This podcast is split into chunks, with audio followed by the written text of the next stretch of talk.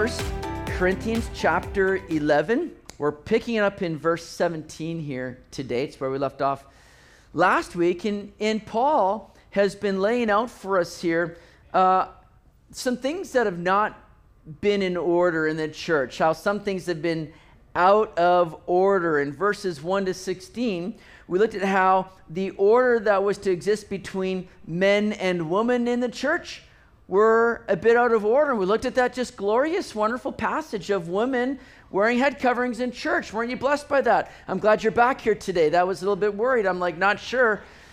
Some of you obviously did not listen though, because you're all still naked heads here, but that's all right. Well, no, you did listen and you knew head coverings not needed. But uh, we're done with that part. We're not going to get into that anymore. We're done with it. We won't cover that again for another 12 or so years, so that's good. We're going to move on now. Um, but that was a good a good word for us. And there were some things again, just in the order, right? Uh, and and in the headship, the the order that God has ordained here in the relationship of man and woman that was out of order that Paul was given some instruction to. Well, now in verse 17 and the remainder of the chapter, Paul's going to be looking at a different area in the church that has been out of order, and that was in regards to the Lord's Supper, or as we would call it today, communion. And there were some things going on in the church that was not good, that was revolving around communion. So we're going to cover that here today. And we're going to look at three things here as we go through this passage. We're going to see the problem at the Lord's Supper. We're going to look at the picture in the Lord's Supper. And then we're going to see the potential penalty from the Lord's Supper. Those are three things we're going to break down this passage. And it, Paul writes in verse 17 Now, in giving these instructions, I do not praise you, since you come together not for the better, but for the worse. For first of all, when you come together as a church, I hear that there are divisions among you, and in part, I believe it. Now, remember at the beginning of this chapter, Paul had addressed the church of Corinth, the believers there, and, and there were a couple things that he was praising them for. They had remembered Paul, they hadn't forgotten him, moved on, they haven't neglected Paul. There's a care for him. He's thankful for that, he's expressing that. But he's also praising them because they had received the traditions of Paul and they kept them. And not traditions of man, no, he's talking about the very word of God that he has passed on to the church, the very scriptures that we have today. He says, I've passed these things on to you, and you've kept these things. You've desired to live upon them. Though there were some things that they were misunderstanding that Paul's bringing correction to. So he's addressed their commendation, but now in Verse 17, he says, Man, there's some things going on that I don't praise you. He's going to bring some instruction revolving the Lord's Supper that he's not able to say, Man, you guys have done really well in this. Man, I commend you. saying, I don't praise you in any of this. Because what was happening was there were divisions going on centered around the Lord's Supper. And Paul's saying, Man, I, uh, I don't need to have my arm twisted to think that that's true, right? You don't have to argue this because I pretty much understand that this is what I'm.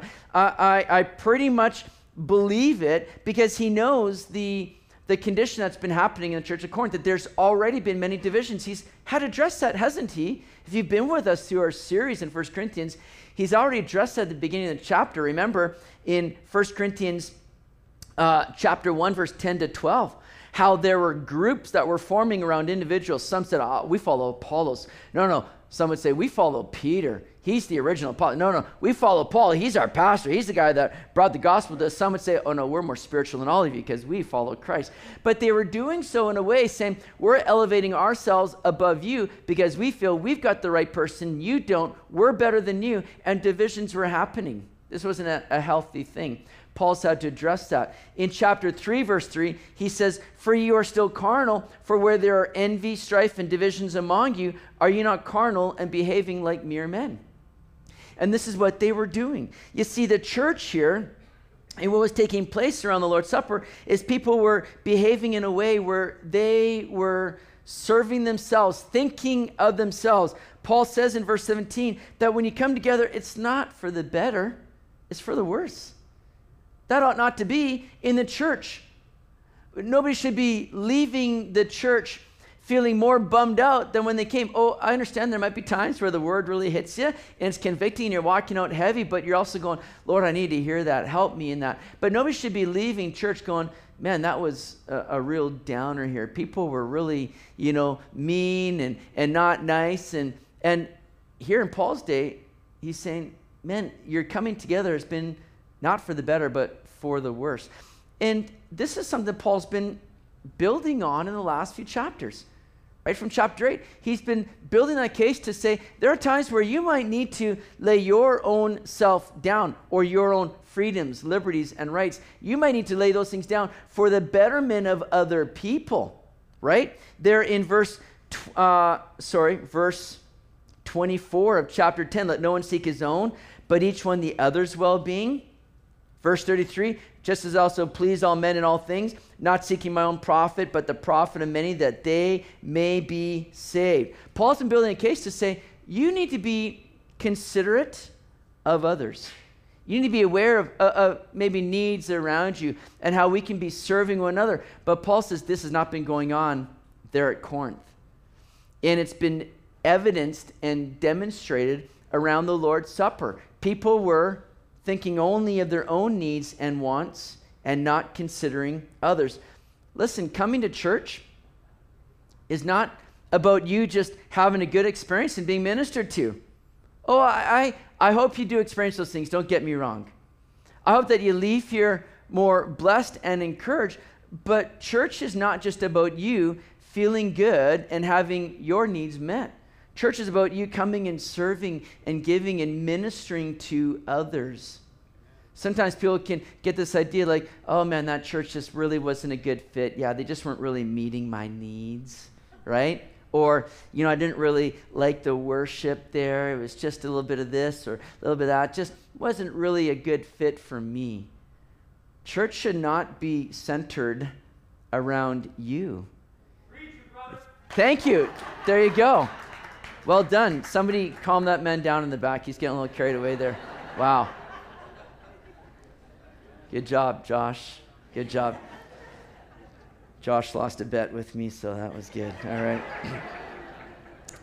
so, but so oftentimes we make church about us when, yes, I, I pray that you are leaving being ministered to as we come together and center ourselves around the Word of God as we hear from the Lord. Oh, that is going to minister to us. I pray that we're growing in Jesus. But when church becomes more about your gratification than it does about glorifying God, then you're coming not for the better, but for the worse. That's what was going on in the church at Corinth. Paul has heard that this church, that was good. Josh, you just cracked me up. Sorry, man, that was good. All right. Paul has seen now the divisions that were being created and what was going on. And, and notice what he says in verse 19. This is interesting. He says, For there must also be factions among you, that those who are approved may be recognized among you. Wait, wait a second, Paul. Hold on. What are you talking about here? There must also be factions among you that, that this is a good thing. We want divisions. I don't think anybody's going, you know, that church at Riverside, man, they're, that's a great church. But you know, they're really lacking on some factions. I think they really need a bit more divisions going on there. I don't think anybody's saying that. And nor is that really what Paul's getting at. Don't, don't read this the wrong way. What he's saying is that as a result of people living carnally, living for themselves, sin popping in the church, the inevitable result of that is that there's going to be divisions. There's going to be some kind of disorder. But you see, when that happens, it's also going to reveal those that are genuinely serving the Lord, those that are truly His. That's what he says there at the end of verse 19 that those who are approved, those who are of Christ, may be recognized among you, that it may be evident those are truly His. That's what Paul is getting at. It's serving a purpose. So it's not something we wish for or desire, but it's serving a purpose and kind of weeding out the, you know, wheat from the chaff here. So Paul says there must also be factions. He goes on to say in verse 20, Therefore, when you come together in one place, it is not to eat the Lord's Supper. For in eating, each one takes his own supper ahead of others, and one is hungry, and another is drunk. I want you to notice something here. A phrase that Paul says in verse 20 for the third time. Now he said it in verse 17, he said it in verse 18. He's going to say it again in verse 33 and in verse 34. What is that phrase? when you come together in one place. Do you see what the practice of the early church was? Was to come together to gather together, to be as one body, worshiping the Lord, being in the Word of God, praying together, breaking bread together, as Acts 2.42 tells us. This was a common practice that was happening. Nobody there in that day is sitting and saying, you know what, uh, you know what? We're, we're pretty good at home. Our family's having good devotions at home. We think we're just going to stay back here. We're kind of just in a season of just ministering to ourselves here. We're just going to kind of do church. Nobody's doing that. They saw the importance of gathering together. And Paul alludes that five times in the section that we're in here today, saying, when you come together in one place, being together as a church. Long before the Beatles made that the cry, come together right now, the church was far ahead of them doing this already. And that's important for the church, my friends, to be together. I'll leave it at that. Now, one thing the early church would do as they would come together was they would share together in a common meal. That was a big part of being together. They would come and they'd have a, a, common meal together. It was called the, the love feast or the agape feast. And that was a very central um, part of what they did. And attached to that love feast was this time of communion, coming to uh, partake of the Lord's Supper together. So that love feast was where they would come and they would, you know, bring food from home and they'd bring what they can and, and share together. They'd, they'd pool all their goods together and everybody could come and enjoy in this common meal together. And that was, you know, a, a very important thing in that day. We've done much the same in church life today, only we call it potlucks, right? I don't know why. Uh, I mean, everybody brings a pot of who knows what, and we're all hoping for good luck. Nobody's going home sick after eating whatever is in there. We don't know what this person's feeding us. Like, Lord, just help us through this potluck here, I guess. But that's what we've done too in church life. And it all originated right there in the early church. This is a common thing that they did as they gathered together. And so they'd enjoy a meal. And, and in this time that Paul's writing this, it was a very significant thing because remember, it's, it's in the church that uh, for the first time, we were beginning to see social and economic, you know, um, levels and, and lines sort of becoming equal. As people were gathering together, remember in the Roman Empire, millions and millions of slaves who didn't enjoy some of the privileges of other people. Suddenly, as people are coming into the church getting saved, they're finding out, like, oh, we're all one in Christ. We're on, on equal ground and equal footing here. So slaves are coming in, and they're suddenly now able to be at one with people that were at a whole different, you know, status level previously. And some of those slaves are coming in going, man, this common meal, this, this love feast, man, that's like the best meal I get all week. I can't wait for that. This is going to be good. But what Paul is saying here is that people were kind of coming in and serving themselves, being selfish of the love feast. Those that were bringing lots of food, perhaps were coming and saying, "Oh, I'm jumping to the front of the line. I'm gonna, I'm gonna gather all the good food right now." And others are being left out. People were pigging out. People were getting drunk. People were getting hurt, and it was just a shambles of what this whole time was to be. So that when they got to the love feast, or when they got to the communion part of it, they were not doing so in a right way. There was a real lack of love at the love feast. And Paul's calling them out on that. And it's interesting that communion was observed after this meal because that's exactly when Jesus instituted communion for us, isn't it? It was after that Passover meal that he enjoyed with his disciples. The night before he was to go to the cross, he had that Passover meal with his disciples, and then after the supper, he said, Hey, this bread that we're enjoying, this bread is my body. This drink is picture of my blood. We'll get to that in a second. But Jesus instituted communion after that meal. But by the time this church got to communion, they were too drunk, too sick from pigging out to really observe that in a proper manner.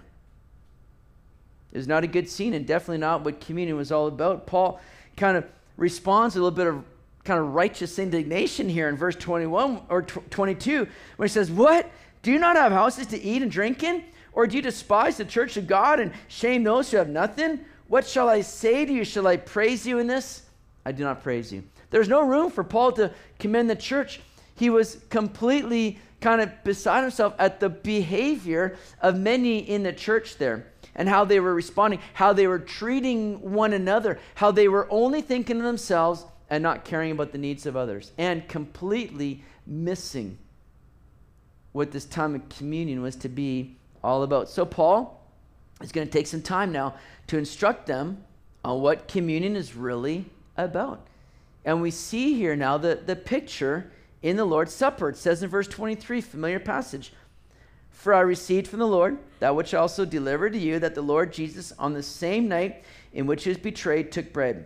And when he'd given thanks, he broke it and said, Take, eat, this is my body, which is broken for you. Do this in remembrance of me. So Paul says, These are instructions that I received from the Lord. This is no doubt by divine revelation that, that the Lord has just imparted this truth and reality for Paul to pass on to the church of, of what communion is all about and to remind us the, the observance of these things. This is no mere exercise that Paul just felt, this sounds like a good idea to me. Say, no, I've received this from the Lord. This is for us to observe and, and grow from now. Now, remember, as I've alluded to already today, the communion the Lord's Supper had its origin in the Passover meal. Jesus instituted that with his disciples there. And as the disciples sat with Jesus at the table, Jesus took that bread that they were enjoying and he began to link that to himself. He said, This is my body, which is broken for you. Do this in remembrance of me. Now, the Passover meal, remember, had great significance to it already, right? Because Jewish families were to observe that, and they had been observing that for centuries annually. It was a huge celebration because they were remembering the great deliverance of God in freeing the people of Israel out of Egypt, out from a life of bondage and slavery and brutality. And they're remembering how God miraculously spared them that, delivered them out of that lifestyle, brought them out into a new life, a new territory with God. And remember, as they were called to leave Exodus, they were called to prepare their bread, but to do so without yeast. Why so? Because they were to make haste fleeing out of Egypt. They were not to take time and wait for that bread to rise. Don't use any yeast for that. You're to move quickly. But what's interesting is remember what that yeast became a picture of in Scripture. It became a picture of sin. See, it's as though Jesus is saying, the only way now that you're truly going to be delivered from sin is through my sacrifice. Jesus begins to fill this in in an even more complete way because sin ravages lives. It leaves us broken, desolate. But Jesus would be broken for us. His life would be sacrificed that we could now gain life in and through him. What a contrast that spoke of in light of some of the believers there at Corinth that Paul's addressing that were coming to the table selfishly, self serving, looking out only for themselves. But Jesus comes and he models sacrifice, selflessness. He says, My life has been broken for you. He lived to bless others. So Jesus says, Do this now in remembrance of me. Think about the great work that he did on the cross to redeem you and give you life. Let it be a time to think of your brokenness and your need for salvation because he did this for you. So to be a time to remember his great love and grace. In like manner, Paul writes in verse 25, he also took the cup after supper, saying, This cup is a new covenant in my blood. This do as often as you drink it in remembrance of me. For as often as you eat this bread and drink this cup, you proclaim the Lord's death till he comes. Now, what's interesting is it says, after supper, he took the cup. He took the cup. There at the Passover meal, the Passover Seder, Seder simply means order or arrangement because as they observed Passover, as they did annually, there was a kind of order to the whole meal in observance of the things that God had done in, in commemorating and celebrating the great deliverance of God. There at the Passover meal, there were four cups that they would partake of. The first cup was the cup of sanctification, the second cup, the cup of deliverance. The third cup, the cup of redemption. And the fourth cup is the, the cup of praise that kind of concludes the, the Passover Seder. If you've never been to Passover Seder, I encourage you to go. We've done many of them here. Uh, next time we do one, if you haven't been to one, plan to come out because it's so rich to see all the things that have been observed, but how they all just so wonderfully point to Christ. Because what Jesus did is after supper, he took the cup. What cup was that? That was the third cup, the cup of redemption. Jesus links the cup of redemption to say, hey, this cup now is the cup of the new covenant in my blood. In a sense, saying, I am, through my shed blood, providing that completion of redemption for you and to you. You're not saved unless you come through me. You're not redeemed.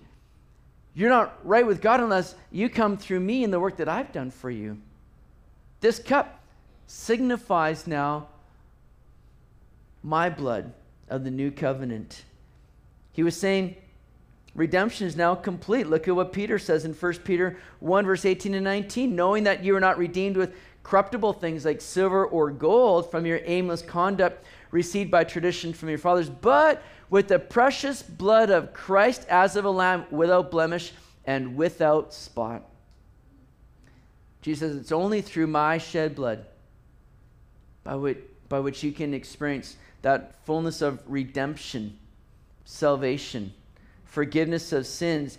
Jesus, through his sacrifice, ratified this new covenant. Well, what is the new covenant?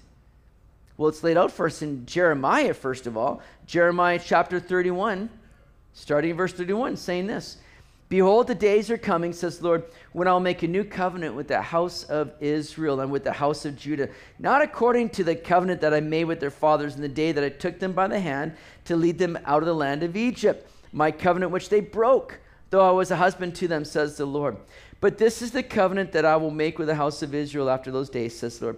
I will put my law in their minds and write it on their hearts, and I will be their God, and they shall be my people. No more shall every man teach his neighbor and every man his brother, saying, Know the Lord, for they all shall know me, from the least of them to the greatest of them, says the Lord. For I will forgive their iniquity, and their sin I will remember no more.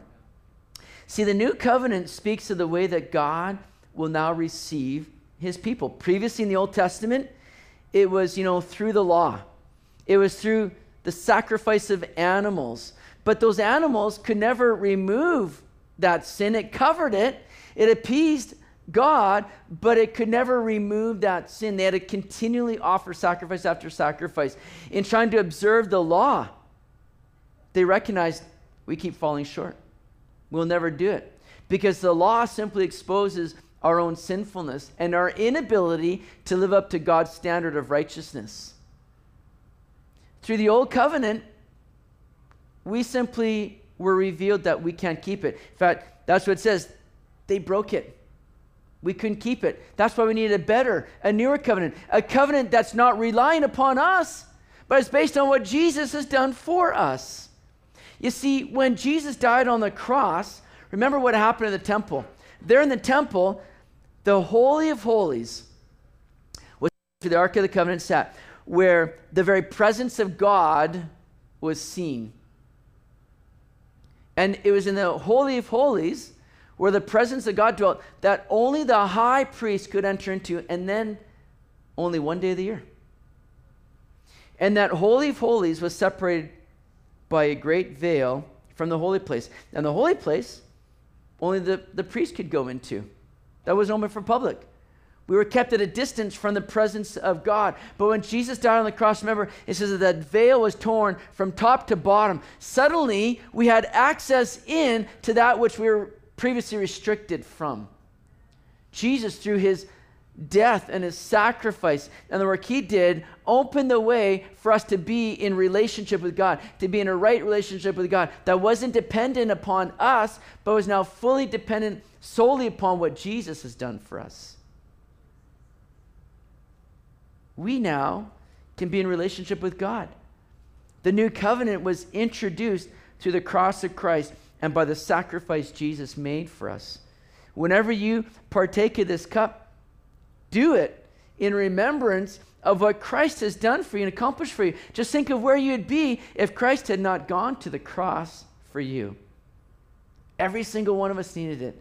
Nobody was good. Nobody was able to say, Oh, I come on my own merits. Oh, I'm right with God because just look at me. How could He refuse me? Look at how good I am. Look at how holy I am. Nobody can, can say that. We needed a Savior. Jesus is that Savior for us. He's the only one that brings us in our right standing with God. And so communion becomes an opportunity to say, Oh man, I would be so lost without you, God. But thank you, Jesus, that you've made the way, that you provided for the forgiveness of my sins, that I might have life in you. But notice what else communion does. Look at what Paul says there in verse 26. For as often as you eat this bread and drink this cup, you proclaim the Lord's death till he comes. You see, communion is not just a looking back, as important as that is. We recognize that Jesus died because sin brings death. And the wages of sin is death. There needed to be the penalty paid for our sin. But Jesus took that penalty for you and for me, and He died that death that you and I deserve to die. He died to pay the penalty for our sin and to take the judgment of God that we deserve, that we could be spared from it. He died. Yes, we proclaim the Lord's death, but we proclaim the Lord's death till He comes. Meaning this Jesus didn't remain dead. Dead people can't move. We're not looking for dead people to do something for us, no. But Jesus is alive today. He defeated death. He defeated sin. He defeated hell. He defeated the enemy, and He did that for you and for me. And He's coming back again. And so, communion is not just a memorial, it's a celebration now of hope and expectation that Jesus is coming again. And when he comes again, he's going to set up the kingdom of God. He's going to reign and rule from this earth where all the Old Testament promises are going to be fulfilled. Jesus is doing that. Josh, that's when you stand up and say, Amen. Preach it, brother. that was your cue, Josh, but okay. You had to go with it early. You wasted it. Okay.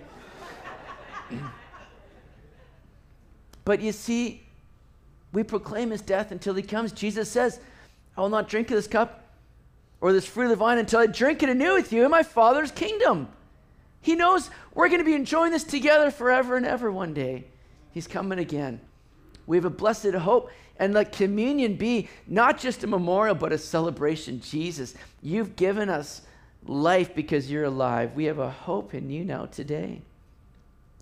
Well, lastly, we need to look at the potential penalty from the Lord's Supper because this has caused great concern and fear for many people reading through this. Let's break this down and bring some clarity to it. Because Paul writes in verse 27 Therefore, whoever eats this bread or drinks this cup of the Lord in an unworthy manner will be guilty of the body and blood of the Lord. But let a man examine himself, and so let him eat of the bread and drink of the cup. Now, like I said, this verse in this passage we're going to get into has brought a lot of fear and worry to people wondering, am I possibly partaking of communion unworthily? Am I, am I doing this without, you know, correcting myself, right? Am I unworthy to partake of this? Can I just reassure all of you here today? All of you are unworthy. Just receive it. You're not worthy. Are you blessed by that? But that's the issue, is that we recognize we're not worthy. We don't come in our own worth. Nobody can say, oh, I'm partaking in communion because, man, I've really been a good, solid Christian. I've really just fulfilled everything God wants me to, to do. And so, yeah, I can partake of this worthily. That's not what Paul is saying, even. He's not even saying those who partake of it unworthily. He says those that partake of it in an unworthy manner. This is all about your kind of attitude and your heart in this. You see, we can't do anything to earn this, otherwise, the sacrifice would have been unnecessary. It's all by His grace. Grace that allows us to come in our flaws and our shortcomings and remember that a sacrifice accomplished it all for us to be forgiven and saved. So then, who is guilty of the body and the blood of the Lord, as, as Paul points out here at the end of verse 27? Who's guilty of the body and the blood of the Lord? Those that come who are self serving, who've been partaking these elements in a way where they're not giving thanks to Jesus and reflecting on what he has done for us. Because these emblems, they're just emblems, they're just pictures, but there's significance to them. Don't overlook it. Because to do so is to dishonor the value of Jesus' body and his blood that was sacrificed for us. Whenever we come and we're just observing in a very ritual or religious kind of mindset, please don't ever make this just a ritual or some religious ceremony. Please make this very personal and do so in a way of, of just giving thanks and gratitude to what Jesus has done for you. That's why he says, Do this in remembrance of me. But you see, whenever we come to the table and we're just going through it because it's like, oh, that's what we do today. Everybody's doing it. I'm just going to go and partake of that and, and, and down the hatch, you know, and we're just sitting there partaking going, man, I wonder what we're going to do for lunch today. Where should we go? Hmm, when's that Popeye's chicken going to be ready? If we're just thinking about these things, or if we're partaking of communion, you know, we're eating, we're like, man, these crackers are just so dry. When is this church going to get it together? Get something good. How come they're using Welch's juice, man? I hate Welch's. Why can't they use, like my previous church used real wine? Why don't they get it together? Like if that's your thought in communion, then perhaps you're guilty of the body and the blood of Jesus because you're partaking of it in an unworthy manner. This should be all about giving thanks and praise to Jesus, not about what you want, not about just doing something in some kind of religious way. That's what Paul's getting at here. And remember the context here. This church that Paul's addressing, this church at Corinth. I mean, they were abusing this meal that they were to enjoy together. Some are coming to the table, they're, they're drunk. Some have been, you know, hurt by the way that others have treated them. Some are out back throwing up. They're not partaking in communion the way that they should. They're not honoring the Lord in these things. So Paul says in verse 20, let a man examine himself.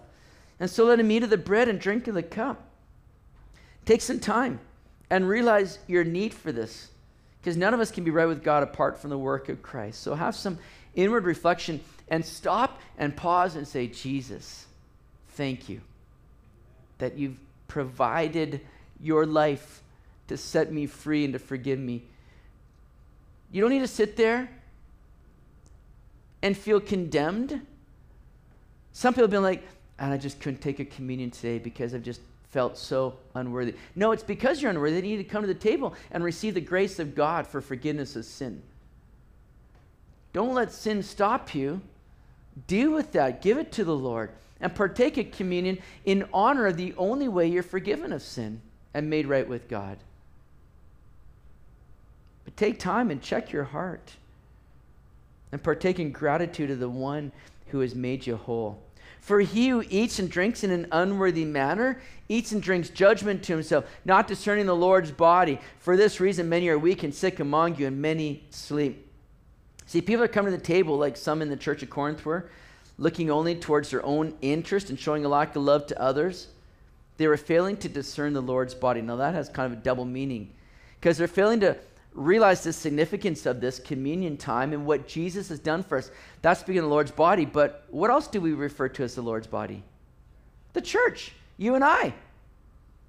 So those in Corinth were failing to discern the Lord's body the church around them. They were failing to see the needs that were around them and the care that they should have had for others. Rather than bypassing other people to serve their own interests, they were failing to care for the needs around them and failing to discern the Lord's body, not just in communion and partaking in an unworthy manner, but by hurting and abusing other people around them.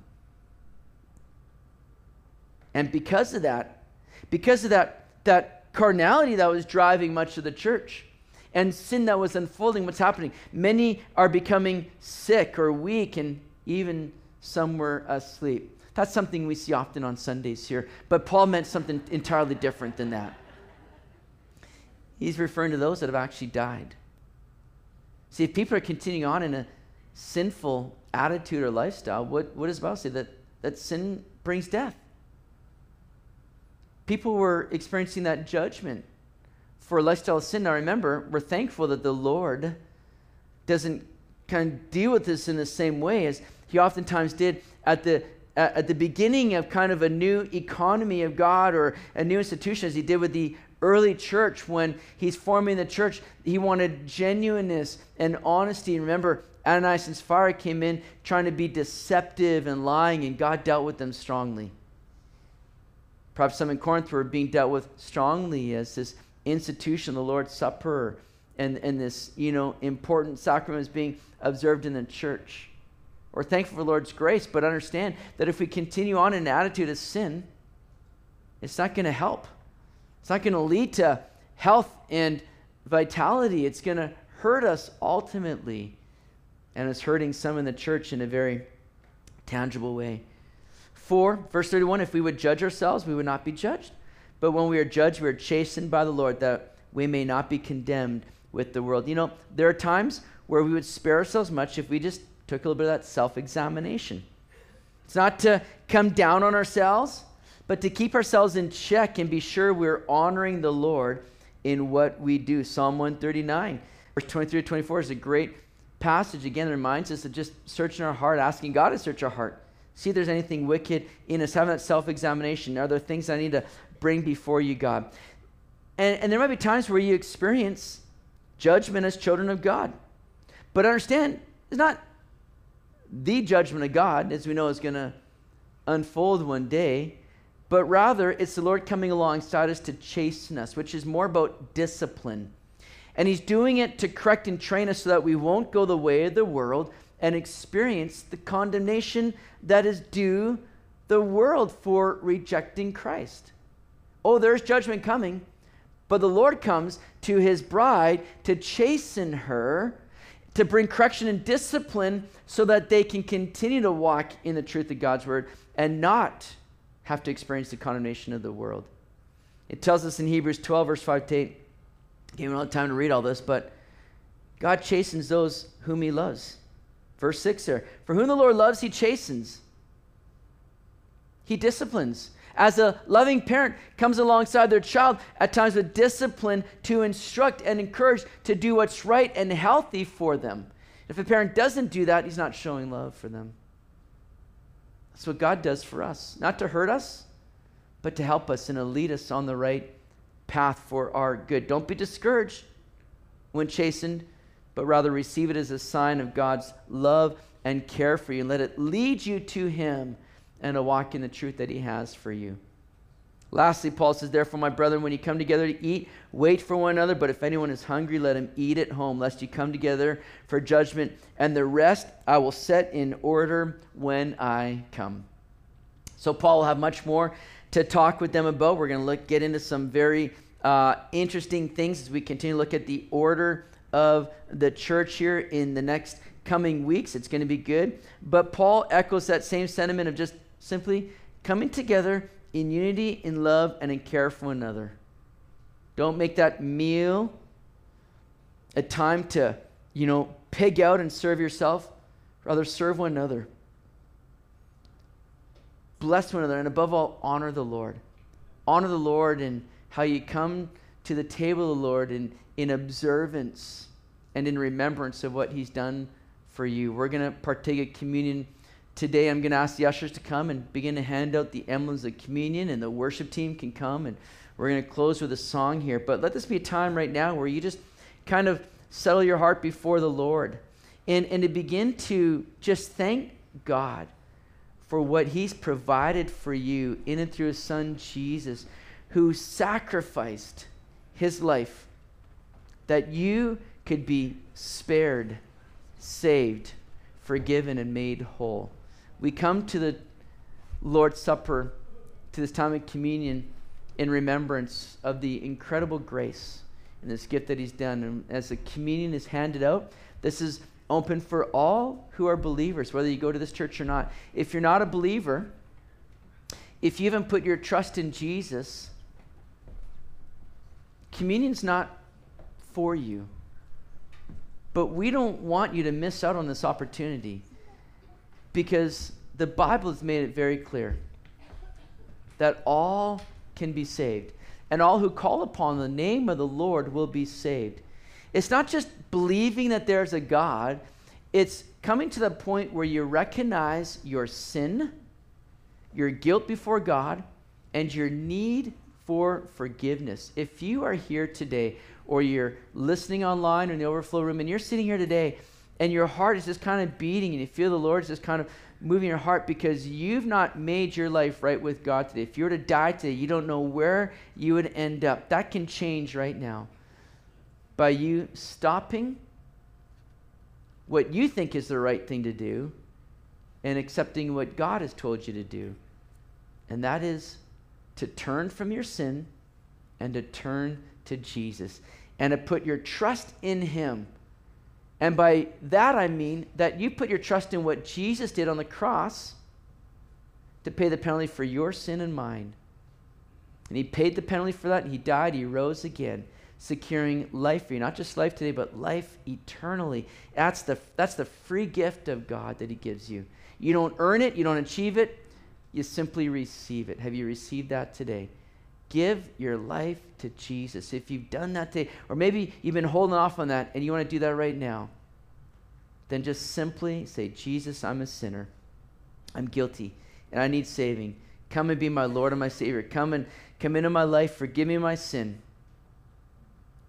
Let your life now be my life. I receive you today. If you prayed that, you become a child of God. And you freely come and partake of communion in remembrance now of what Jesus has done for you.